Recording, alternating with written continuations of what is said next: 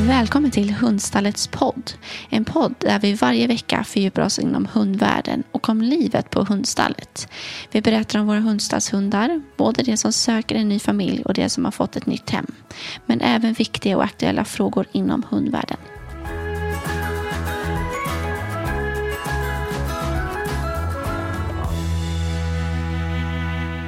Idag så ska vi prata med Johan från Fjällräddningen och just hur, hur ni jobbar med era hundar, eh, vilket är jättespännande.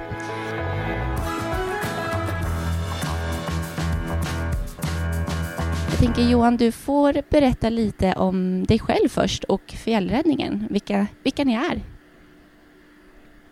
Ja, Johan Ekenstam heter jag och jag bor i Hemavan i Västerbottensfjällen jag har en eh, schäfertik, en fyraårig, som jag tränar för att bli eh, sökhund både sommar och vinter. Eh, och jag är också vanlig fjällräddare då. Det behöver inte vara en skillnad. De flesta hundförare är också medlemmar av en, av en vanlig fjällräddningsgrupp, så då rycker vi ut på allt möjligt annat också. På de flesta jobben så behövs det ingen hund, utan då vet vi ganska bra var personen finns, så då är det inget eftersöksmoment. Eh, så att fjällräddningen gör en massa olika saker, men hjälper folk ute i terrängen helt enkelt, i fjällområdet. Mm. Och ni, eh, men då jobbar ni både, både bara liksom människor som jobbar, som letar efter människor så, men också eh, hundförare, så att det är både och då, så jag förstod det? Ja, mm. precis. Är det ett eftersök, eh, då sätter vi in de resurser som behövs för att effektivast söka rätt på den här personen. Och då behövs förutom hundar ofta helikopter, kanske drönare. Det kanske behövs eh, folk som kör terränghjuling efter grusvägar, eh, fotfolk som går i terrängen och söker. Eh, så vi använder alla möjliga resurser vi kan inom fjällräddningen och så samverkar vi då med Försvarsvakten, med ja, det kan vara missing people, det kan vara anhöriga som hjälper till. Eh, så att eh, vi är liksom en del av att försöka lösa det här problemet med att en person är försvunnen. Och det är det, kan man säga det, att det är det ert syfte är, att eh, leta efter saknade personer? Ja, precis. Oavsett om det då är på barmark i det typiska i skogsterräng då, eller fjällterräng, eller vintertid i laviner. Det är ju också en typ av eftersök, men då har vi ju då har vi ett begränsat sökområde. Då vet vi var en lavin har gått och då måste vi ta reda på var under snön finns den här personen och då är hundarna en jättebra hjälp. Var, var någonstans i Sverige finns ni? Vi finns i hela fjällkedjan från Dalarna till norra Lappland. Mm. Och eh, fjällområdet som polisen har ansvar för då när det gäller räddning det är grovt sett väster om väg E45. Det beror lite på olika kommuner då, men grovt sett eh, västra delen av Sverige då, från Dalarna till norra Lappland.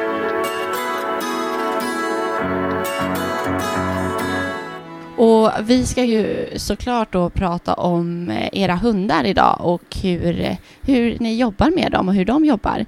Eh, om man ska definiera det bara så, vad, vad är en räddningshund? Ja, det är en hund som eh, är prövad och godkänd av polisen. Eh, för annars får vi inte jobba skarpt. Eh, det finns en massa hundar som säkert skulle göra ett bra jobb.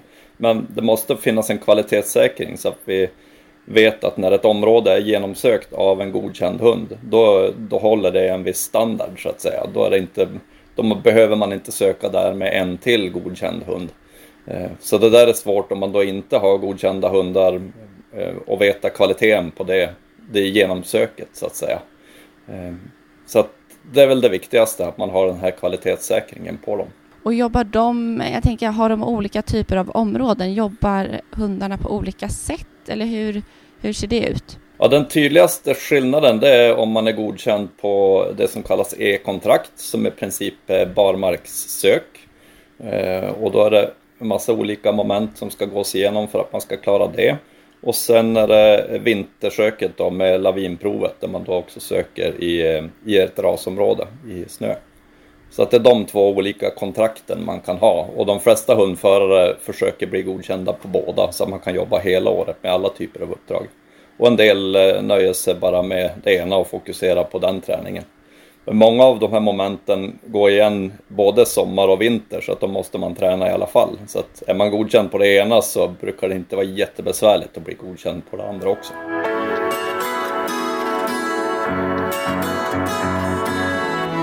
Vad är det för typ av jobb som de gör då, om man ska gå igenom de olika områdena så?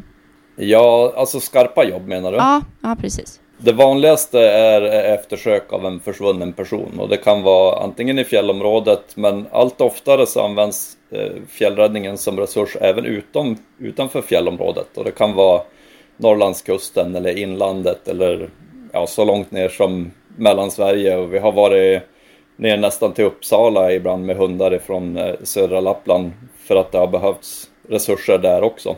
Men primärt så har vi vårt ansvarsområde inom fjällområdet då, alltså västra delen av, av norra Sverige kan man säga. Vad för typ av egenskaper letar ni hos en hund som ska vara en räddningshund? Ja, det är inte särskilt rasberoende, så det viktigaste är hur individen är och den måste vara intresserad av människor. Annars kommer det inte gå att träna den till att försöka hitta människor ute i terrängen.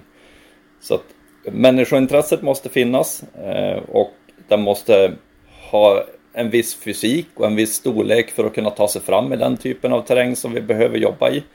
Så att de allra minsta raserna eh, skulle vara väldigt svåra att få godkända eftersom de har svårt att ta sig fram. Kanske i eh, klippblock och det kan vara stora snöblock i lavinkäglor och det kan vara en besvärlig terräng helt enkelt. Så en viss storlek kan vara bra, men från border collie uppåt kan man säga rent storleksmässigt. Och så måste hunden ha Eh, ett väldigt bra driv, en bra motor så att man har någonting att jobba med. Så att man inte behöver peppa hunden för att springa ut och, och jobba utan det snarare att man behöver kanalisera den här energin som finns naturligt i hunden och, och, så att den gör de saker som vi vill att den ska göra. Så att det är i princip de tre egenskaperna då. Eh, människointresse, mycket motor och okej okay storlek. Är det beroende på ålder så tänker jag det är klart att en äldre hund som inte har fysiken kanske inte är eh, ja, man kanske inte klarar av det så, men här det, kan både valpar till liksom, eh, unghundar, vuxna hundar bli räddningshundar, eller hur ser det ut där? Det är ganska få hundar som blir godkända innan två års ålder. Och, eh, jag har ingen statistik, men jag skulle tippa att mellan tre och fem års ålder är, är vanligast att de, blir, att de får sitt första godkännande och kan börja jobba skarpt. Så det är ganska mycket träning för att komma dit innan man eh, kan bli satt i tjänst. Men skulle man kunna börja träna en hund, säg vid ett års ålder eller två års ålder och sen eh, förhoppningsvis bli godkänd? Eller måste man börja från valp med träningen så? Nej, man kan börja senare också, men det är en fördel om hunden får träna in grunderna eh, tidigt, redan när den är valp och får göra enkla uppgifter och få en boost av att den får interagera med människor så att man stärker det intresset av att och, jobba med folk, att det lönar sig så att säga.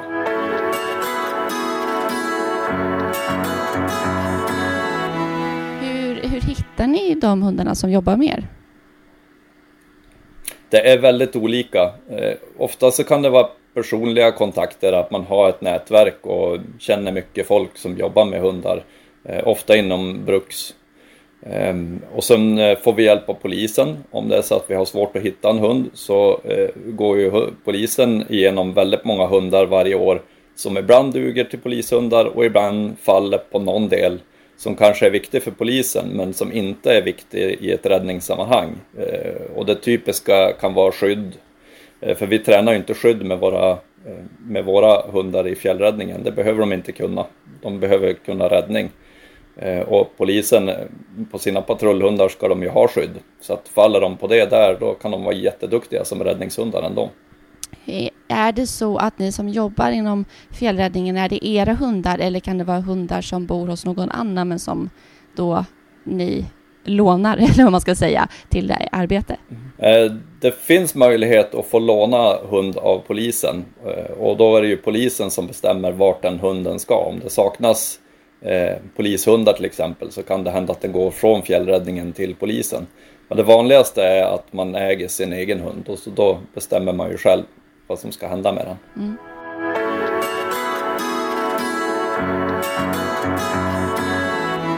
Om man tittar på när ni ska lära upp hundarna till att bli räddningshundar, hur, hur ser den processen ut? Hur, hur, ja, hur jobbar ni? Eller tränar?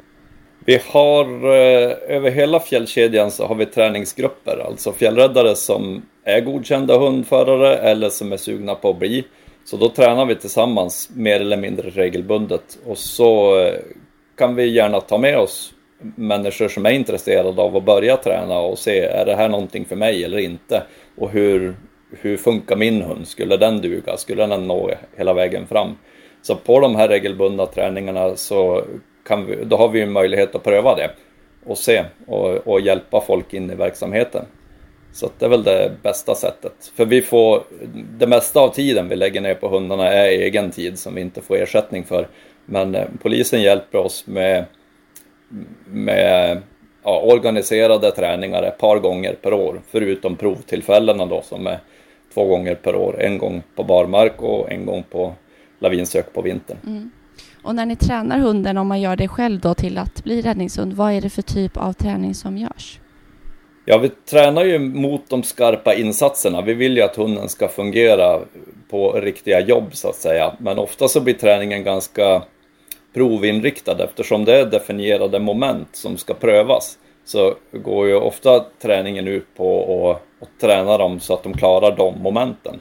Och sen får vi under den här ja, och den träningen som vi gör eh, själva så, så jobbar vi mycket mot att träna dem för insatser också, alltså att det blir scenarioövningar och att det blir lite mer variation och att man kan eh, välja mycket olika terräng och eh, ja, träna vägövergångar och byta underlag och, och sådär. Lite knepigheter så som egentligen inte krävs för att bli godkänd på ett prov. Så att det är lite olika, det beror lite på vad man vill träna. Det är bra man, när man börjar träna att man, att man tänker vad vill jag träna just idag? Och så lägger man upp en övning som syftar till just det målet just den dagen. Och sen nästa vecka kanske man har lite annat fokus. Då vill man träna kanske uppletande av spår. Då fokuserar man på det och kör några sådana moment. Och, och lägger till lite klurigheter för att se och liksom spänna bågen och, och utvecklas och bli bättre och bättre på det.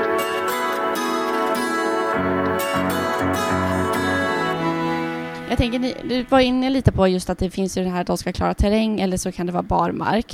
Eh, sök måste ju vara något sånt också som ni jobbar väldigt mycket med, alltså olika typer av sökövningar. Om man ska så här, mm. definiera de olika momenten, vad, vad är det ni, eh, vilka liksom moment är det ni tränar på tills att de ska testa och bli utbildade? Så. Ja, då eh, lägger vi spår i terrängen och så ska det ligga en tid, åtminstone en timme och helst ska det vara någon annan än hundföraren själv som har gått det spåret. Ehm, så att vi får en variation i det. Och sen ehm, kan vi antingen så kan vi veta precis var vi ska starta spårningen. Ehm, men ofta så vill man träna uppletande av spår också och då kanske vi går längs en dikeskant och så vet vi att vi kommer förr eller senare att korsa ett spår. Kanske om 50 meter, kanske om 300 meter, men någonstans här kommer vi att korsa ett spår. Och då ska hunden markera det och visa att här har jag ett intresse av, ett, av doft i marken. Eh, och så ska hundföraren kunna läsa det. Och sen följer vi upp det spåret också då så att vi spårar i terrängen. Så att där är det två moment, då, uppletande och spårning. Är det de viktigaste så kan man säga för att klara av jobbet sen? Ja, det viktigaste är att klara alla moment, för även om man är världsmästare på något, man kan vara hur bra som helst på lydnad, så måste ändå de andra grejerna funka också. Man kan inte vara 100% bra på 95% av momenten, utan man måste ha 100% okej okay på alla moment för att bli godkänd. Och sen försöker alla bli bättre på alla moment också. Men eh, det måste vara good enough på allting mm. helt enkelt. Vilka är, vilka är de andra momenten liksom som man ska klara av innan? Om man gör, eller så här, hur ser testet ut när man väl ska testa och se om det här kan bli en räddningshund? Ja, det brukar ta ett par dagar så att man gör kanske ett par, tre olika moment per dag. Eh, och så växlar man ju dem mellan olika hundförare så att det brukar ta lite tid. Man ska ställa ordning i övningarna och, och så. Men det är uppletande av spår, det är spårning i terräng, eh, det är lydnad med ganska många moment i lydnaden. Det är hopp över hinder för att se att eh, hunden har okej okay fysik. Eh, det är vindmarkering och det betyder att vi går längs en ledstång. Det kan vara en, en stig eller en grusväg eller någon tydlig markering i terrängen och eh, gärna sidvind då så att vi har chans att få vittring ifrån eh, antingen föremål eller en människa ute i terrängen och så ska hunden visa intresse den får den vittringen i nosen och så eh, ska hundföraren kunna läsa det och säga att det här är någonting. Eller eh, säga att nej, det här är ingen tydlig markering, jag går vidare. Och sen ska hunden gå ut på det eh, och göra en markering ute vid föremålet eller vid människan. Det kan vara rullemarkering om man har en hund som inte skäller eller skallmarkering som nog är det vanligaste. Eh, så det är vindmarkeringsdelen. Och sen är det räddningssöket som ofta kan vara det knepigaste. Och det betyder att man går längs en ledstång och så skickar man ut hunden minst 50 meter åt varje håll. Eh, oavsett om den har någonting i nosen eller inte så ska den gå ut på det här djupet och söka av terrängen effektivt på en ganska lång sträcka eh, på en halvtimme. Och så ska man veta att man har sökt av den här terrängen effektivt. Och så finns det några Eh, föremål, eh, figuranter, människor ute i skogen. Så eh, hunden måste hitta tillräckligt många av dem och hittar de någonting så måste de markera. Den får inte bara konstatera att här ligger en ryggsäck men jag vill leta vidare. Utan den måste stanna där och markera. Så det är rätt många moment just på barmarksbiten. Det är något färre på vinterdelen men då tillkommer det här med att man söker i rasområden, alltså i en lavinkägla i, ja, där en lavin har stannat. Det samlas det en massa snö då. Och det blir vårt begränsade sökområde som vi ska gå igenom och hunden ska markera genom att gräva där den känner att här finns det mänsklig viktring. Eh, och det skulle ju kunna vara eh, föremål men eh, vi, vi övar på figuranter, alltså nedgrävda människor i snöhålor i undersnön och då ska hunden visa tydligt att här luktar det mest människa och här väljer jag att gräva. Så att där har vi ingen skallmarkering utan där är själva grävningen som är markering. Och då har vi begränsad tid på oss att söka igenom hela det här området effektivt.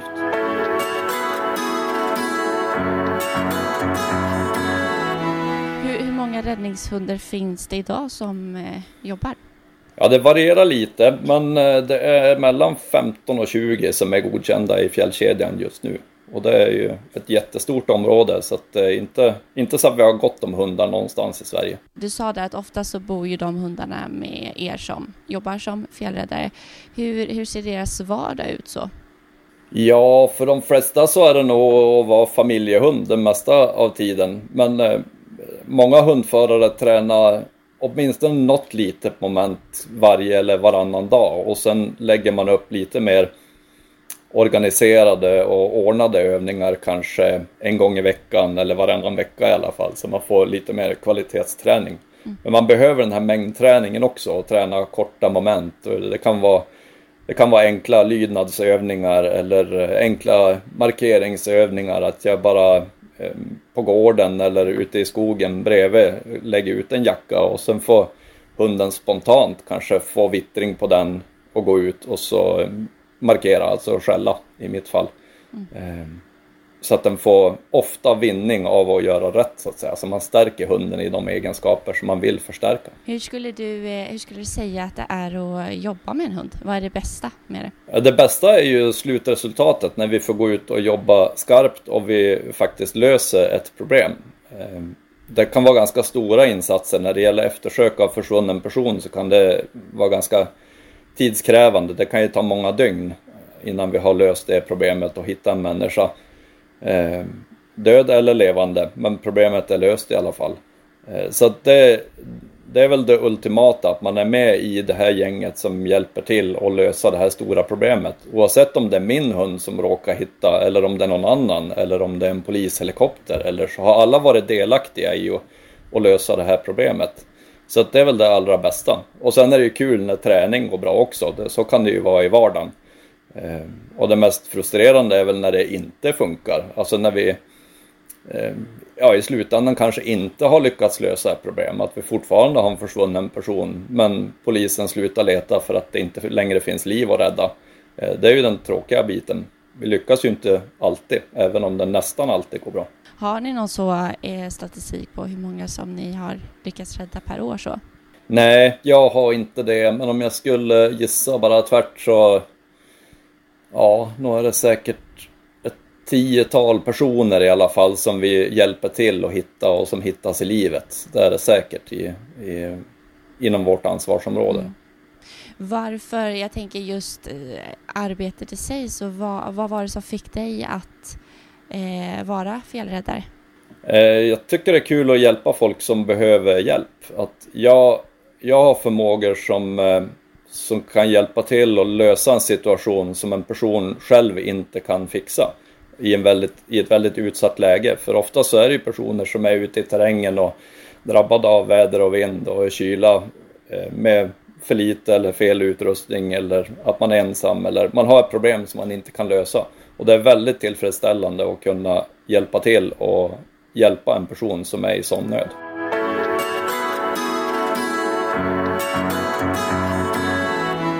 Jag läste också någonstans att eh, det finns brist på räddningshundar, att ni behöver, ni behöver fler helt enkelt. Um, hur ska man, om man vet att den här hunden skulle passa till det här arbetet eh, eller liknande, hur ska man gå tillväga för att tipsa er? Det lättaste är nog att gå in på polisens hemsida, polisen.se och hitta kontaktuppgifter till eh, våra fjällräddningssamordnare som är poliser. Så får man, då slussas man in i, eh, för det första är det ett län, om det då är Dalarna eller norra Lappland eller var man nu eh, ja, vad man nu är intresserad av att jobba. Och så slussas man vidare till en lämplig träningsgrupp så att man har chans att vara med och träna Eh, om det finns förutsättningar. För det är också så att man kan inte, man kan inte vara fjällräddare och bo var som helst i Sverige. Man måste ha någon koppling till fjällkedjan så att man inom rimlig tid kan rycka ut på skarpa jobb i fjällområdet.